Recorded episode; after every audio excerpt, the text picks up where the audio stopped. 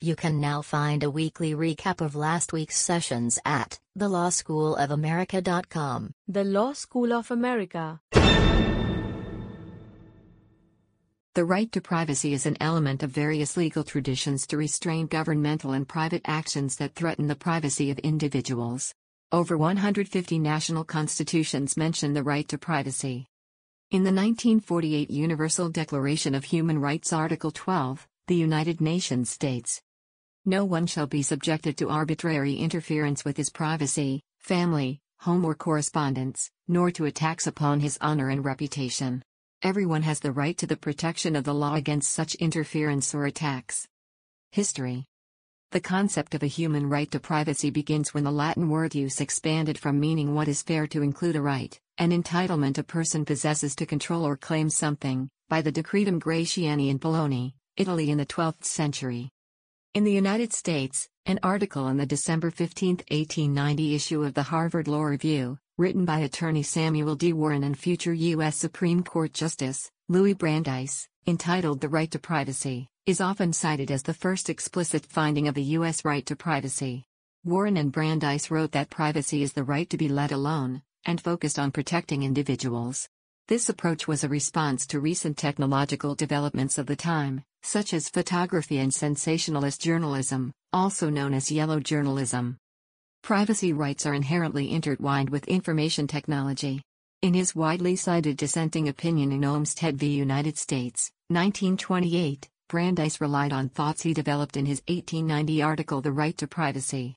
In that dissent, he urged that personal privacy matters were more relevant to constitutional law, going so far as to say that the government was identified as a potential privacy invader. He writes Discovery and invention have made it possible for the government, by means far more effective than stretching upon the rack, to obtain disclosure in court of what is whispered in the closet. At that time, telephones were often community assets, with shared party lines and potentially eavesdropping switchboard operators. By the time of Katz, in 1967, telephones had become personal devices with lines not shared across homes and switching was electromechanical. In the 1970s, new computing and recording technologies raised more concerns about privacy, resulting in the Fair Information Practice Principles. In recent years, there have been few attempts to clearly and precisely define the right to privacy. An individual right. Alan Westin believes that new technologies alter the balance between privacy and disclosure and that privacy rights may limit government surveillance to protect democratic processes. Westin defines privacy as the claim of individuals, groups, or institutions to determine for themselves when, how, and to what extent information about them is communicated to others. Westin describes four states of privacy solitude, intimacy, anonymity, reserve.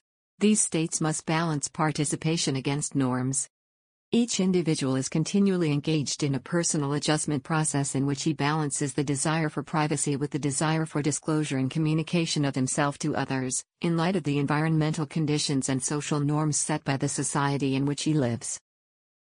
Alan Westin, Privacy and Freedom, 1968. Under liberal democratic systems, privacy creates a space separate from political life and allows personal autonomy while ensuring democratic freedoms of association and expression.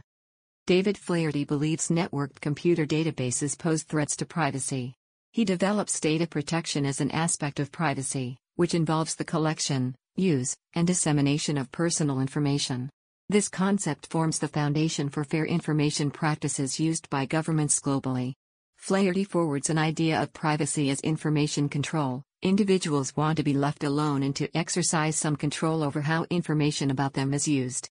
Marc Rotenberg has described the modern right to privacy as fair information practices, the rights and responsibilities associated with the collection and use of personal information. Rotenberg emphasizes that the allocation of rights are to the data subject and the responsibilities are assigned to the data collectors because of the transfer of the data and the asymmetry of information concerning data practices. Richard Posner and Lawrence Lessig focus on the economic aspects of personal information control. Posner criticizes privacy for concealing information, which reduces market efficiency. For Posner, employment is selling oneself in the labor market, which he believes is like selling a product. Any defect in the product that is not reported is fraud.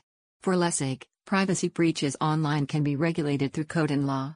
Lessig claims the protection of privacy would be stronger if people conceived of the right as a property right, and that individuals should be able to control information about themselves. Economic approaches to privacy make communal conceptions of privacy difficult to maintain.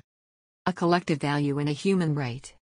There have been attempts to reframe privacy as a fundamental human right, whose social value is an essential component in the functioning of democratic societies. Amitai Etzioni suggests a communitarian approach to privacy. This requires a shared moral culture for establishing social order. Etzioni believes that privacy is merely one good among many others, and that technological effects depend on community accountability and oversight. He claims that privacy laws only increase government surveillance. Priscilla Regan believes that individual concepts of privacy have failed philosophically and in policy. She supports a social value of privacy with three dimensions shared perceptions, public values, and collective components. Shared ideas about privacy allow freedom of conscience and diversity in thought. Public values guarantee democratic participation, including freedoms of speech and association, and limits government power. Collective elements describe privacy as a collective good that cannot be divided. Regan's goal is to strengthen privacy claims in policymaking, if we did recognize the collective or public good value of privacy, as well as the common and public value of privacy, those advocating privacy protections would have a stronger basis upon which to argue for its protection. Leslie Regan Shade argues that the human right to privacy is necessary for meaningful democratic participation, and ensures human dignity and autonomy. Privacy depends on norms for how information is distributed, and if this is appropriate. Violations of privacy depend on context. The human right to privacy has precedent in the United Nations Declaration of Human Rights. Shade believes that privacy must be approached from a people centered perspective, and not through the marketplace. Privacy laws in different countries. Privacy laws can apply to both government and private sector actors. United States. The Constitution and United States Bill of Rights do not explicitly include a right to privacy. The Supreme Court in Griswold v. Connecticut, 1965, found that the Constitution grants a right to privacy against governmental intrusion via penumbras located in the founding text. The 1890 Warren and Brandeis Law Review article The Right to Privacy is often cited as the first implicit finding of a U.S. right to privacy. This right to privacy has been the justification for decisions involving a wide range of civil liberties cases, including Pierce v. Society of Sisters, which invalidated a successful 1922 Oregon initiative requiring compulsory public education, Roe v. Wade, which struck down a Texas abortion law and thus restricted state powers to enforce laws against abortion, and Lawrence v. Texas, which struck down a Texas sodomy law and thus eliminated state powers to enforce laws against sodomy. Most states of the United States also grant a right to privacy and recognize four torts based on that right. 1. Intrusion upon seclusion or solitude, or into private affairs. 2. Public disclosure of embarrassing private facts. 3. Publicity which places a person in a false light in the public eye, and 4. Appropriation of name or likeness. The four privacy torts above were introduced by William Prosser in his California Law Review article titled Privacy in 1960. Some argue that these torts, along with the right to privacy article by Samuel Warren and Louis Brandeis, form the basis for modern U.S. privacy legislation. European Union. Under the EU General Data Protection Regulation, data about citizens may only be gathered or processed under specific cases, and with certain conditions. Israel. In 2005, students of the Haifa Center for Law and Technology asserted that the right to privacy should not be defined as a separate legal right at all. By their reasoning, existing laws relating to privacy, in general, should be sufficient. Other experts, such as William Prosser, have attempted but failed to find a common ground between the leading kinds of privacy cases in the court system, at least to formulate a definition. One law school treatise from Israel, however, on the subject of privacy in the digital environment, suggests that the right to privacy should be seen as an independent right that deserves legal protection in itself. It has therefore proposed a working definition for a right to privacy. The right to privacy is our right to keep a domain around us, which includes all those things that are part of us, such as our body, home, property, thoughts, feelings, secrets, and identity. The right to privacy gives us the ability to choose which parts in this domain can be accessed by others and to control the extent, manner, and timing of the use of those parts we choose to disclose. India. A nine judge bench of the Supreme Court, headed by Chief Justice J.S. Khehar, ruled on August 24, 2017, that the right to privacy is a fundamental right for Indian citizens under the Constitution of India, mostly under Article 21 and additionally under Part 3 rights. Thus, no legislation passed by the government can unduly violate it. Specifically, the court adopted the three prong test required for the encroachment of any Article 21 right legality, for example, through an existing law, necessity, in terms of a legitimate state objective and proportionality, that ensures a rational nexus between the object of the invasion and the means adopted to achieve that object. This clarification was crucial to prevent the dilution of the right in the future on the whims and fancies of the government in power. The court adopted a liberal interpretation of the fundamental rights in order to meet the challenges posed in increasing digital age.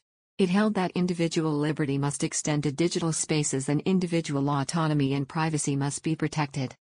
This ruling by the Supreme Court paved the way for decriminalization of homosexuality in India on September 6, 2018, thus legalizing same sex sexual intercourse between two consenting adults in private. India is the world's biggest democracy, and with this ruling, it has joined the United States, Canada, South Africa, the European Union, and the UK in recognizing this fundamental right. The new data sharing policy of WhatsApp with Facebook after Facebook acquired WhatsApp in 2014 has been challenged in the Supreme Court. The Supreme Court must decide if the right to privacy can be enforced against private entities. Now, a word from our sponsor. This episode is brought to you by Shopify. Forget the frustration of picking commerce platforms when you switch your business to Shopify, the global commerce platform that supercharges your selling wherever you sell. With Shopify, you'll harness the same intuitive features, trusted apps, and powerful analytics used by the world's leading brands. Sign up today for your $1 per month trial period at shopify.com slash tech, all lowercase. That's shopify.com slash tech. The Law School of America. Australia. In Australia, it is a chargeable offence to look at private or classified material. Public servants have been arrested after looking at police computers without authorization. Government, mass surveillance. Governmental organizations such as the National Security Agency, NSA, CIA, and GCHQ, amongst others, are authorized to conduct mass surveillance throughout other nations in the world. Programs such as PRISM, Mystic, and other operations conducted by NATO member states are capable of collecting a vast quantity of metadata, internet history, and even actual recordings of phone calls from various countries. Domestic law enforcement at the federal level is conducted by the Federal Bureau of Investigation, so these agencies have never been authorized to collect U.S. data. After the September 11 attacks, the NSA turned its surveillance apparatus on the U.S. and its citizens. In March 2013, James Clapper, the Director of National Intelligence at the time, testified under oath that the NSA does not wittingly collect data on Americans. Clapper later retracted this statement. The government's own Privacy and Civil Liberties Oversight Board, PCLOB, reviewed the confidential security documents and found in 2014 that the program did have a single instance involving a threat to the United States in which the program made a concrete difference in counterterrorism or the disruption of a terrorist attack. The existence of programs is justified by their conductors in terms of supposed benefits for defense and law enforcement. They conflict with the right of individual privacy. Privacy advocates can thus be associated by their detractors with general opposition to national defense and intelligence operations. Private sector, journalism. It is often claimed, particularly by those in the eye of the media, that their right to privacy is violated when information about their private lives is reported in the press. The point of view of the press, however, is that the general public has a right to know personal information about those with status as a public figure. This distinction is encoded in most legal traditions as an element of freedom of speech. Publication of private facts. Publication of private facts speaks of the newsworthiness of private facts according to the law and the protections that private facts have. If a fact has significant newsworthiness to the public, it is protected by law under the freedom of the press. However, even if the fact is true, if it is not newsworthy, it is not necessarily protected. Digital Media Law Project uses examples such as sexual orientation, HIV status, and financial status to show that these can be publicly detrimental to the figure being posted about. The problem arises from the definition of newsworthiness. Newsworthy According to the Digital Media Law Project, the courts will usually side with the press in the publication of private facts. This helps to uphold the freedom of the press in the U.S. Constitution. There is a legitimate public interest in nearly all recent events, as well as in the private lives of prominent figures such as movie stars, politicians, and professional athletes. Digital Media Law Project supports these statements with citations to specific cases. While most recent events and prominent figures are considered newsworthy, it cannot go too far and too deep with a morbid curiosity. The media gain a lot of leverage once a person becomes a prominent figure and many things about their lives become newsworthy. Multiple cases such as Strutner v. Dispatch Printing Company, 1982, show that the publication of a person's home address and full name who is being questioned by the police is valid and a newsworthy item of legitimate public concern. The last part to consider is whether this could be considered a form of doxing. With the court upholding the newspaper's right to publish, this is much harder to change in the future. Newsworthiness has much around it that is held up by court rulings and case law. This is not in legislation but is created through the courts, as many other laws and practices are. These are still judged on a case by case basis as they are often settled through a lawsuit of some form. While there is a fair amount of case law supporting newsworthiness of subjects, it is hardly comprehensive and news publications can publish things not covered and defend themselves in court for their right to publish these facts. Private sector, big tech, Private sector actors can also threaten the right to privacy, particularly technology companies, such as Amazon, Apple, Facebook, Google, and Yahoo that use and collect personal data. In some American jurisdictions, the use of a person's name as a keyword under Google's AdWords for advertising or trade purposes without the person's consent has raised certain personal privacy concerns. The right to privacy and social media content laws have been considered and enacted in several states, such as California's online erasure law protecting minors from leaving a digital trail. However, the United States is still far behind that of European Union countries in protecting privacy online. For example, the right to be forgotten ruling by the EU Court of Justice protects both adults and minors. Private sector, protection of minors. United Kingdom. Laws and courts in the UK hold up the protection of minors in the journalistic space. The Independent Press Standards Organisation IPSO in the UK have shown that the usage of footage of a 12 year old girl being bullied in 2017 can be retroactively taken down due to fears of cyberbullying and potential harm done to the child in the future. This was after the Mail Online published the video without any attempt to hide the identity of the child. Following the newsworthiness point, it is possible that content like this would be allowed in the United States due to the recentness of the event. Protection of minors is a different matter in the United States with news stories about minors doing certain things and their faces are shown in a news publication. The Detroit Free Press, as an example, chose to do a hard hitting story about prostitution and drugs from a teenager but never named her or showed her face, only referring to her and the 16 year old from Taylor. In the UK, during the case of Campbell v. MGN, Lord Hope stated that the protection of minors will be handled on a case by case basis and affected by the child's awareness of the photo and their expectation of privacy. Many factors will be considered, such as the age of the children, activity, usage of real names, etc. United States The protection of minors and children in the United States often falls on the shoulders of the Children's Online Privacy Protection Act, COPPA. This protects any children under the age of 13 from the collection of their data without the parents' or guardians' permission. This law is the reason why many sites will ask if you are under 13 or require you to be 13 to sign up. While this law is good for protecting children's information, it fails to protect the information of anyone older than 13. It also begins to overlap with other privacy protection laws such as the Health Insurance Portability and Accountability Act, HIPAA.